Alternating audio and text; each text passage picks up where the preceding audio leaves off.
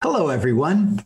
Welcome back to Personalization Outbreak Podcast as we kick off Season 2.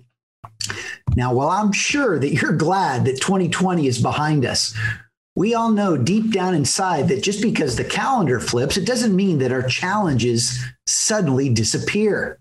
And to help us understand and solve for the long-standing issues that we've either ignored or have been too slow to address, we're back to have the toughest questions with some of the most influential thought leaders that are not afraid to question the status quo. No matter your sector, healthcare, corporate, or higher education, we're all solving for the same things, and we'll learn what that means throughout this season. Now, our first guest has a visionary approach to education, and if you follow our movement, you were able to get a sneak peek at our virtual summit back in October of last year. His name is David Banks, and he's the president and CEO of the Eagle Academy Foundation and the founding principal of the Eagle Academy for Young Men. See, today we'll talk more about student centricity and the challenges that our educational system has encountered to adapt, transform, and foster resilience as a way to better prepare our students for the ambiguity and opportunities of the future, and to help take our conversations to a whole other dimension without losing sight of our origin roots. We welcome back our dear friend, co-host, and human specialist, Dr. Scott Lacey. Let's get started.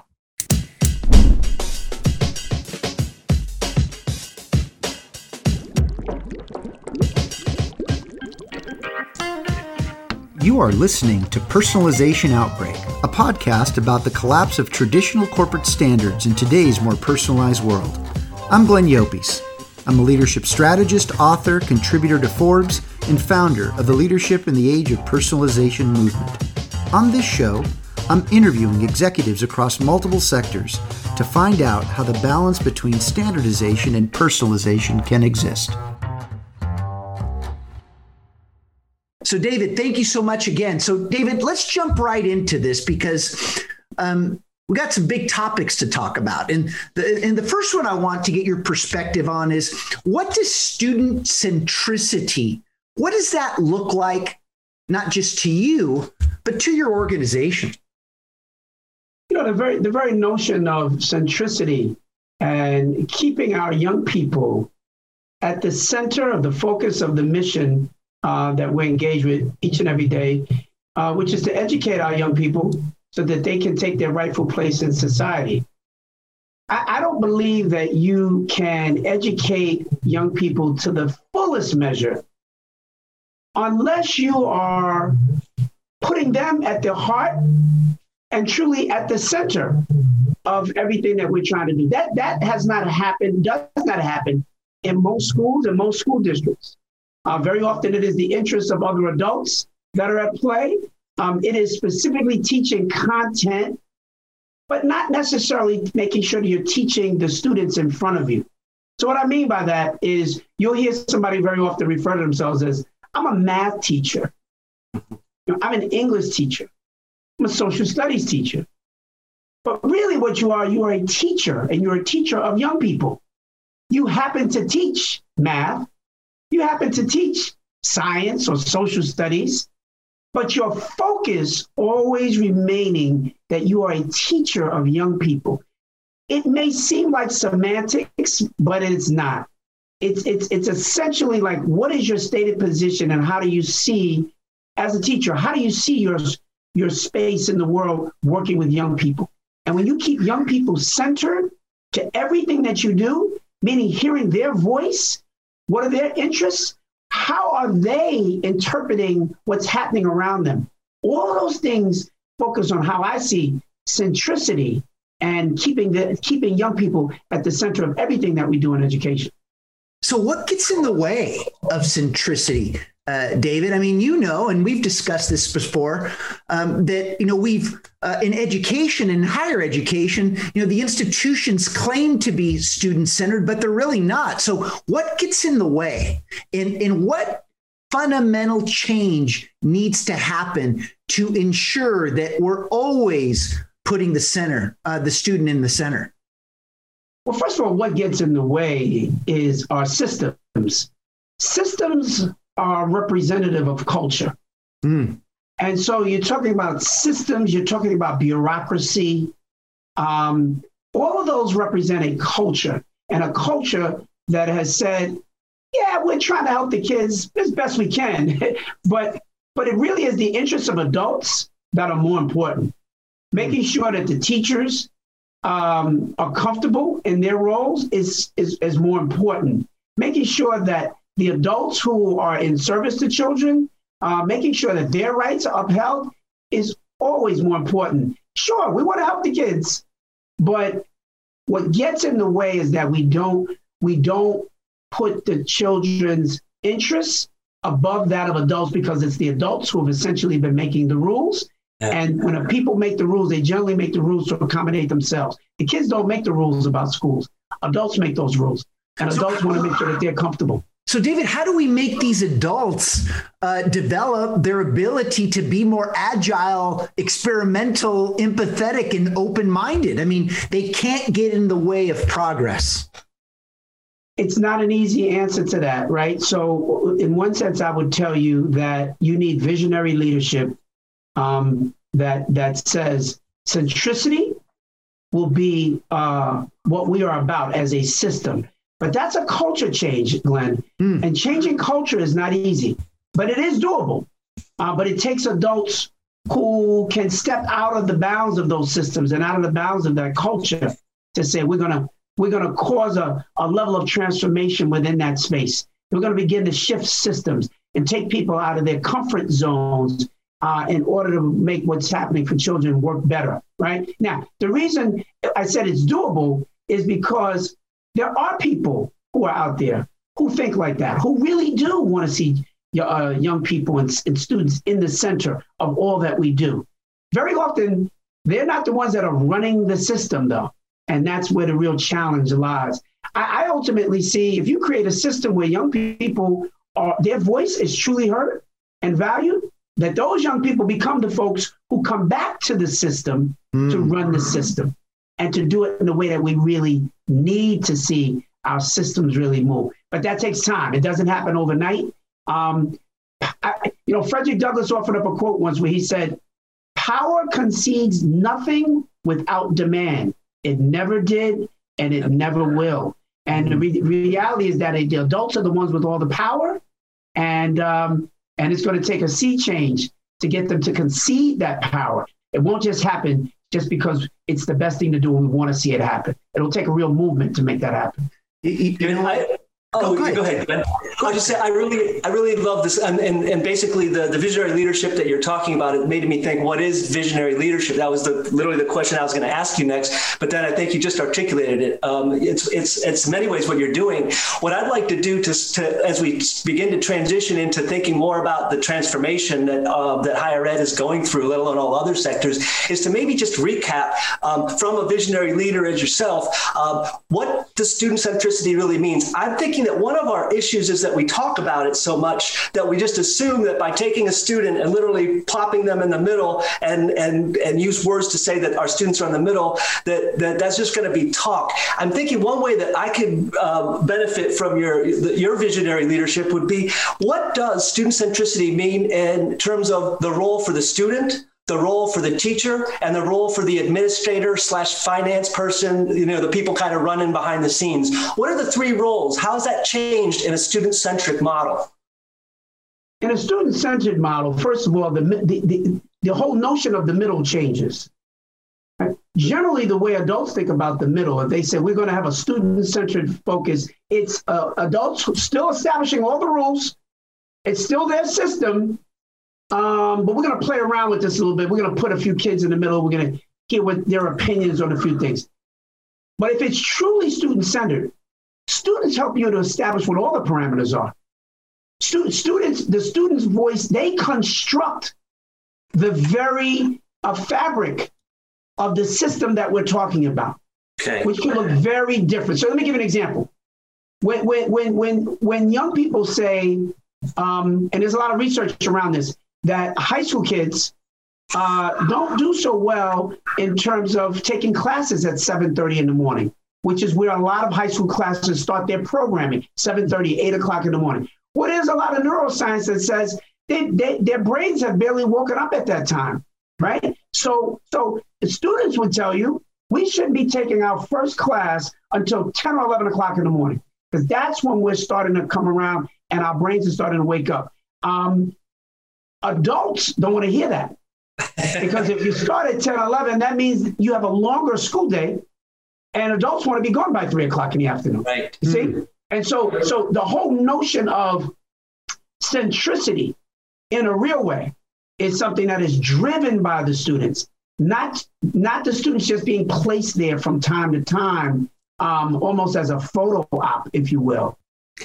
David, you just triggered something. I would clearly didn't plan on going here, but you've made it very clear to me that centricity is actually something that we should be teaching our students today, so that as we help them understand how to think outside traditional norms, when they're done going through their schooling journey, we hope that many of them can take that journey of centricity and then filter it back through the systems, because they're the ones that understand what centricity looks like, means, and its impact. While today's adults and many administrators, they may understand it in theory, but they've never practiced it enough to understand what it could mean in developing a character in leadership and the ability to play a impactful role in one's life. So anyway, I didn't know if you want to react to that, but it almost gave me the sense that, okay, we haven't done this ever. And there's certain groups like Eagle Academy that specialize in this. Yet we need to scale this across education, higher education, to rebuild the systems that breed these students that can come back to these institutions and change the systems. Am I making sense? You're so right, Glenn. And that's how you begin to transform a system, when you engage in this very notion of centricity. Because what does centricity mean? It doesn't simply mean that who's in the middle. What it means is that the very way in which we are approaching our work, the very way in which we're approaching the world, is seen through a very different lens. And in order for that to happen, first of all, there are places that do this. Outside of Eagle Academy, there are places that do it even better than we do, that have been practicing this way of educating young people, where the notion of centricity is tantamount to really helping students understand deeply concepts. And so here's the challenge. The challenge is, while I think we recognize that it is the way to go, again, it's an issue of power. It's an issue of tradition. People have been used to doing things the way they've been doing it. And so you need visionary leaders who would come in, who have to upset the way that we have been doing things. Yeah. That's not easy to find, because somebody has to make the decision that we're going to shift. Yeah, somebody has to make the decision that we're going to turn this over to some young people who've gone through a centricity kind of approach to say, okay, we're now going to let you take the lead. But somebody's got to give up power to do that. And that's the big part of the issue. Well, and this comes back to leadership in the age of personalization, why we need to move from tribal to human. We need to stop creating these silos of people that have power and influence. And that's why you're doing what you're doing, because as the silo breaker, you know the need to eliminate that way of operating and leading, because it slows progress down, creates a heck of a lot more confusion. And the ones who are losing in the process are the students. So let's shift gears now to transformation. You brought it up. So a big question here, David. How do we start to redefine the ways we measure the ROI of education? What are your thoughts? I mean, especially given what we've all experienced in 2020. First of all, I think it is critical that across this nation, we began to reassess the ROI, the return on investment of what the educational experience is. And I think it has a lot more to do with what our young people being able to demonstrate what they know and are able to do. The way the system is set up now is a system that's set up really on standardization, taking, standardized exams, which don't really measure what you really know. And they certainly don't measure what your ability to do is. They're very much an abstract term. I think if we really want to develop an American population that are critical thinkers, right, who will challenge the status quo, then that means your approach to teaching has to change, and how we measure that. Students, I think, should be engaged in capstone projects, portfolio-based assessments, interactive teaching and learning programs, working together on interdisciplinary projects. I mean, to me, because that fosters teamwork. You can build in competition as well, because kids are driven very often by competition as well. But the culmination of all that you've done in a course should not just rest on just one single exam, and that is how the full measure of how you are valued is determined. I think we have shortchanged ourselves. That's an old system. It is outdated. And so to me, the real measure of or the return on investment is about what do you really know and how do we know that you know it, right? I think so much about how many people in this country don't vote in local elections. So true. Don't vote in state elections. Don't vote even when we have our presidential elections. For all the huge turnout that we had in the most recent elections, the largest turnout is still the largest number is still represented by the people who didn't vote. Okay. So think about if we actually had a system where we were modeling, where kids were in fact the center of what we do as we talk about the political landscape in our country. We're hearing student voice. Students get to interview and talk to local, state, and national officials about what the real issues of the day are. And if you're doing that from kindergarten all the way through 12th grade, imagine the kind of enlightened young person who's coming out of our schools, who now becomes what we say we're about, which is to have informed, engaged citizens. Every school in America says we're trying to develop informed, engaged citizens. News alert. No, they're not. They're not. We're playing around on the margins. Far too many of our young people have no clue what's going on because we spent an entire K through 12 system and we haven't developed the right skills for the 21st century economy. We haven't helped them to even understand how to be civically engaged. They don't know what a city councilman does. They don't barely can tell you what a congressman does, the different houses of government. It's unbelievable what we have done and the amount of money that we have spent. The return on investment has not been there. I contend that if we can shift that entire system, you can get a much greater return on your investment. And that return says we will have young people who understand how the economy works, they understand how power works, how government works, and they can take their rightful place in society and be the leaders that we need. We're not investing in them at all, not in that process. So how do we mobilize those types of things in K through 12? I mean, who do we need to be partnering with, David?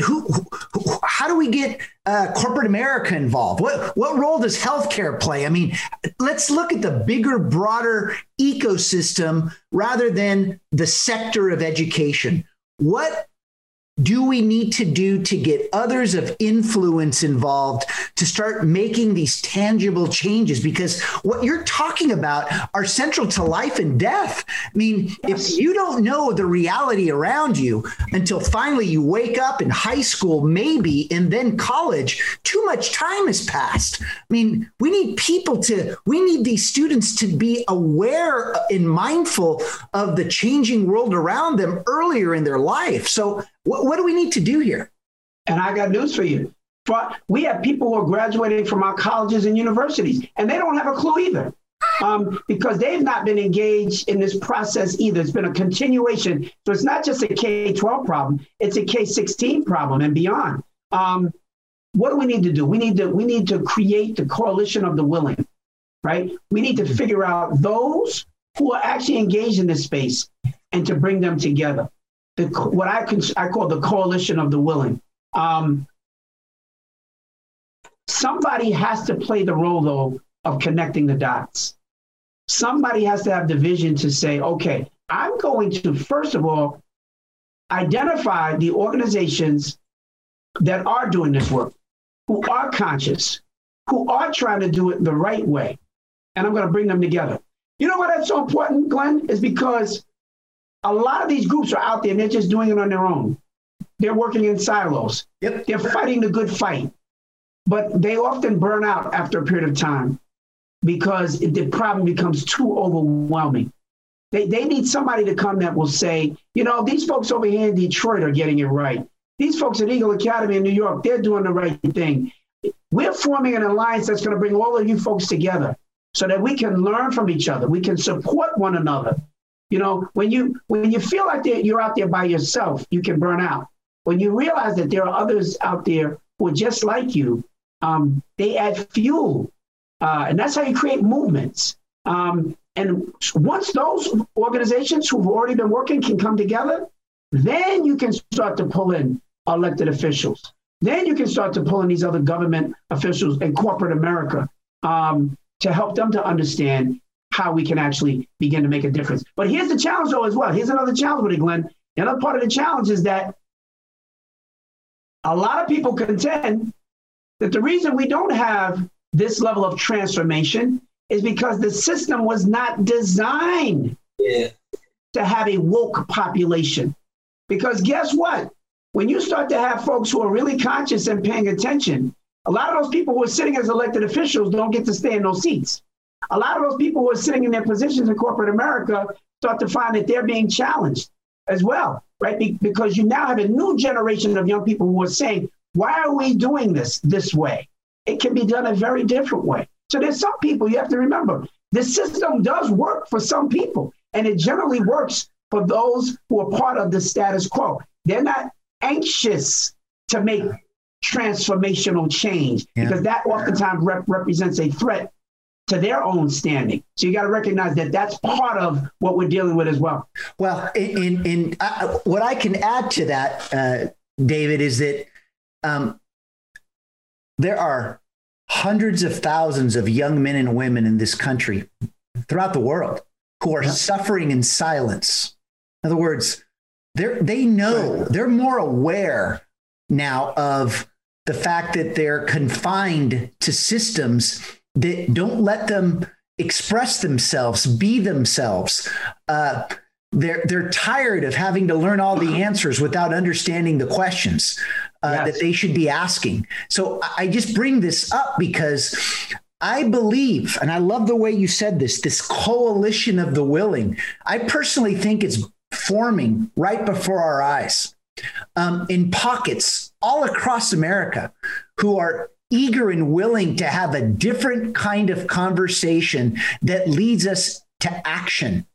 I think the biggest opportunity that we have is to recognize that now we need to look at the more broader, more interconnected perspectives so that we can co-design the path forward. So I just share this, David, because when you're ready for me, I'm ready to introduce you to key leaders in healthcare, in corporate America, that must be part of this. And I can tell you from a perspective of the young, both men and women of color, there are corporations that are right now changing their corporate responsibility strategies, recognizing that these are the populations of the future that they had claimed in the past to know a lot about, only to learn in 2020 that they're just getting started about learning what that looks like. So anyway, so I'm ready to be part of this this coalition of the willing, because what you're doing,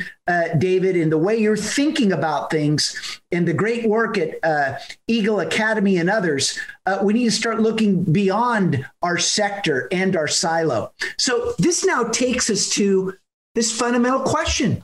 What does inclusion look like to you, to your organization, and to education? And think about this well beyond just compliance. What does this mean to you, and why is it so important? You know, it's interesting when we think about inclusion, and the very notion of inclusion is one in which you realize that you need to have a myriad of voices that sit with you at the foundation of everything that you try and do. The greater level of diversity of voices, the more perspective you have as decisions are being made. But that level of inclusion says to people, you matter. And I cannot tell you how important that is, that when people feel respected, when people feel like they are part of a process, they will run harder than you could have imagined, because they feel like they are part of it. When people don't feel like they are part of a process, and they feel like they're just being discounted, disrespected, at worst, they work against the process. Because respect is a fundamental, like, human emotion. And inclusion represents the notion that I respect you. I see you. You need to be at this table. I'm not just going to make decisions for you. You need to be here also helping us to make decisions together. So you start thinking about inclusion even as a growth strategy, right? It's critically important. If you are really trying to grow for real impact, see, you can grow around the margins and leave other folks on the side and not include them. But if you're really growing for transformational change, you have to have an inclusion as a growth strategy, because it's those voices, they help you recognize, number one, here's another newsflash. You don't know everything, right? It starts from that. It's a healthy perspective to say, you know, I've got my own perspectives, but I don't know it all. And the more people that I can get in a room with their varying perspectives and a level of diversity of thought, that level of inclusion starts out from the foundation. I don't know it all, but getting you all at the table will help us to ultimately achieve what we're trying to achieve. At the very least, it'll give us the best chance. It'll give us a better chance than if it's just me thinking I'm going to come up with all the ideas to solve whatever problem. And so I think inclusion says not just to an individual, it says oftentimes to whole demographics of people that you matter. And I've seen people work and actively work against a system and against innovation when they feel that they have not been included. So that certainly doesn't help your strategy. If you're trying to achieve something and you got a whole group of people who you have marginalized because you haven't even included them, now, not only are they not part of your process, they're working against your process. That doesn't seem to be the smartest thing to me. And so I'm a big believer in inclusion as a growth strategy. Absolutely. So why is it that education hasn't been inclusive enough? Why do we always stay inside our silo, our sector? What are we afraid of? Human beings are used to the silos. So let's think about silos for a minute. Silos are a place where we're very comfortable, right? When you're in the silo, silos feel good. But do they? You're talking to the people who look like you. They sound like you. You know, everybody's agreeing with you, right? Like, what's wrong with this picture? So I think you have to understand.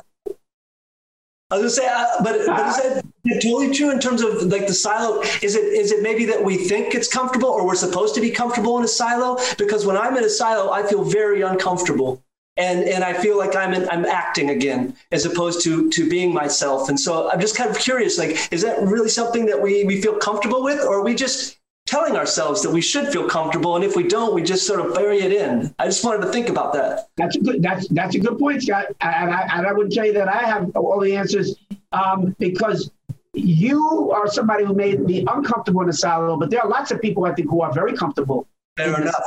And sometimes they become less comfortable in the silo when they become more aware of things outside of the silo, right? And right. So when you've had some level of consciousness raising, like you've seen the other side of the world, but imagine if your whole world is just that block that you live on, just that little community that you're in. And if you don't know anything beyond that, then you're comfortable in that space.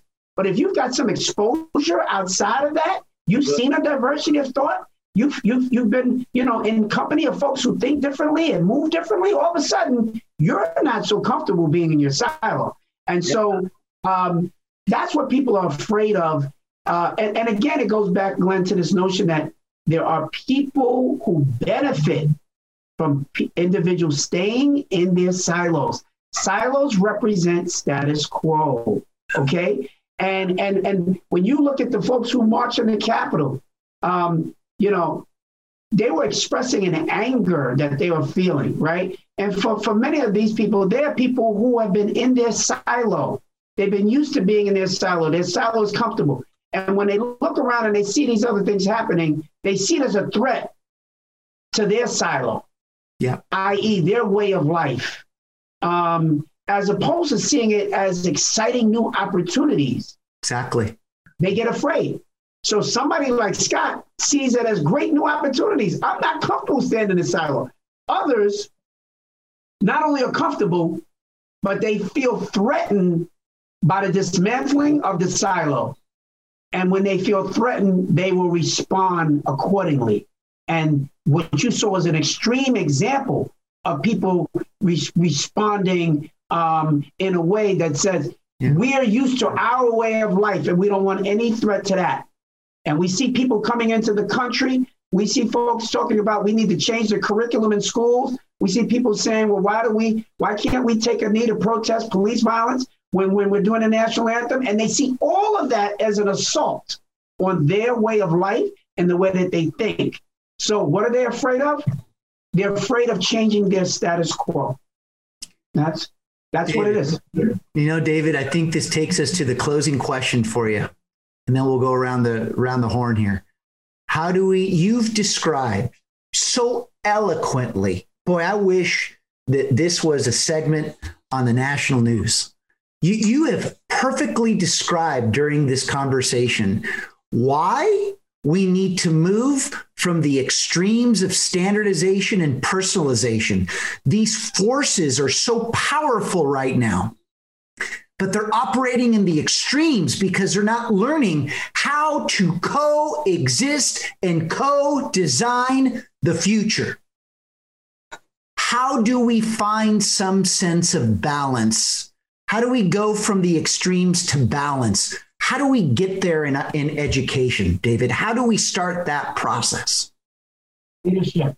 It's leadership from the top down and from the bottom up, right? It's the people who get it. When I say that coalition of the willing, starting to move and starting to connect with each other, right?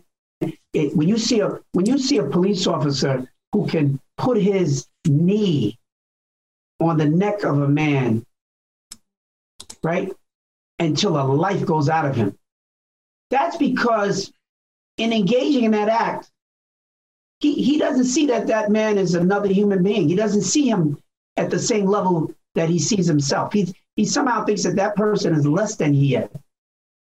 Right? So changing that requires changing mindset. The mindset shift has to happen. In order to change mindset shift, it does not happen overnight. It's a slow process, but it's a process that we must be engaged in. It's a process by which says that we've got to begin to change the curricula that we're teaching our young people in our schools. One of the things, as I talk about in terms of you know, even Black Lives Matter movement and whatnot, you know, people being exposed to the contributions of African Americans in this country. There are lots of people who go to school from K through 16 and never learn anything about it.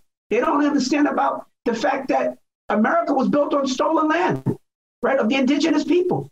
There are folks who have no idea what that even means, right? So there's not been a broad exposure to the truth about what America really is. And the only way you're going to be able to move in a truly transformational way is until we tell the truth. And America is not comfortable with telling the truth.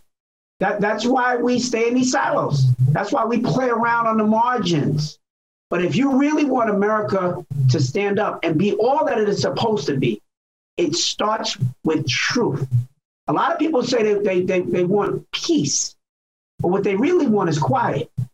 And you can't just be quiet. You've got to tell the truth in order for us to fundamentally move forward. Otherwise, we will continue to be bogged down by this contradiction that America represents as this great democracy and a land of freedom. But yeah, not really for everybody. But let's not talk about that. Let's just keep moving on. You know, you can't do that until we're prepared to tell the truth as a nation. You know what, Scott, I'm going to ask you to wrap this up for us in just a minute. But David, you have pointed out this very unfortunate truth. We've had plenty of opportunity to get us back on the right path for a long time. Just too much work gets in ways of people's agendas, makes life easier for people. Life isn't easy. It's hard. And, you know, we know this as Black and brown communities, but I think this pandemic has awakened us all to understand what adversity really means. And henceforth, we have to find a way quickly. I mean, the luxury of time is over to find a shared mission again, because that's what's going to bring unity, but that's going to also bring a lot of discomfort in the process of reclaiming our way to dignity and decency, because we're making up for lost time, poor decisions, and flat out bad leadership. And David, I want to just thank you so much for your contribution today. I got chills because you represent what leadership really means. And not because of having any agenda, it's because you care about students. You care about America. You care about what's right, and you've seen what's wrong for much too long.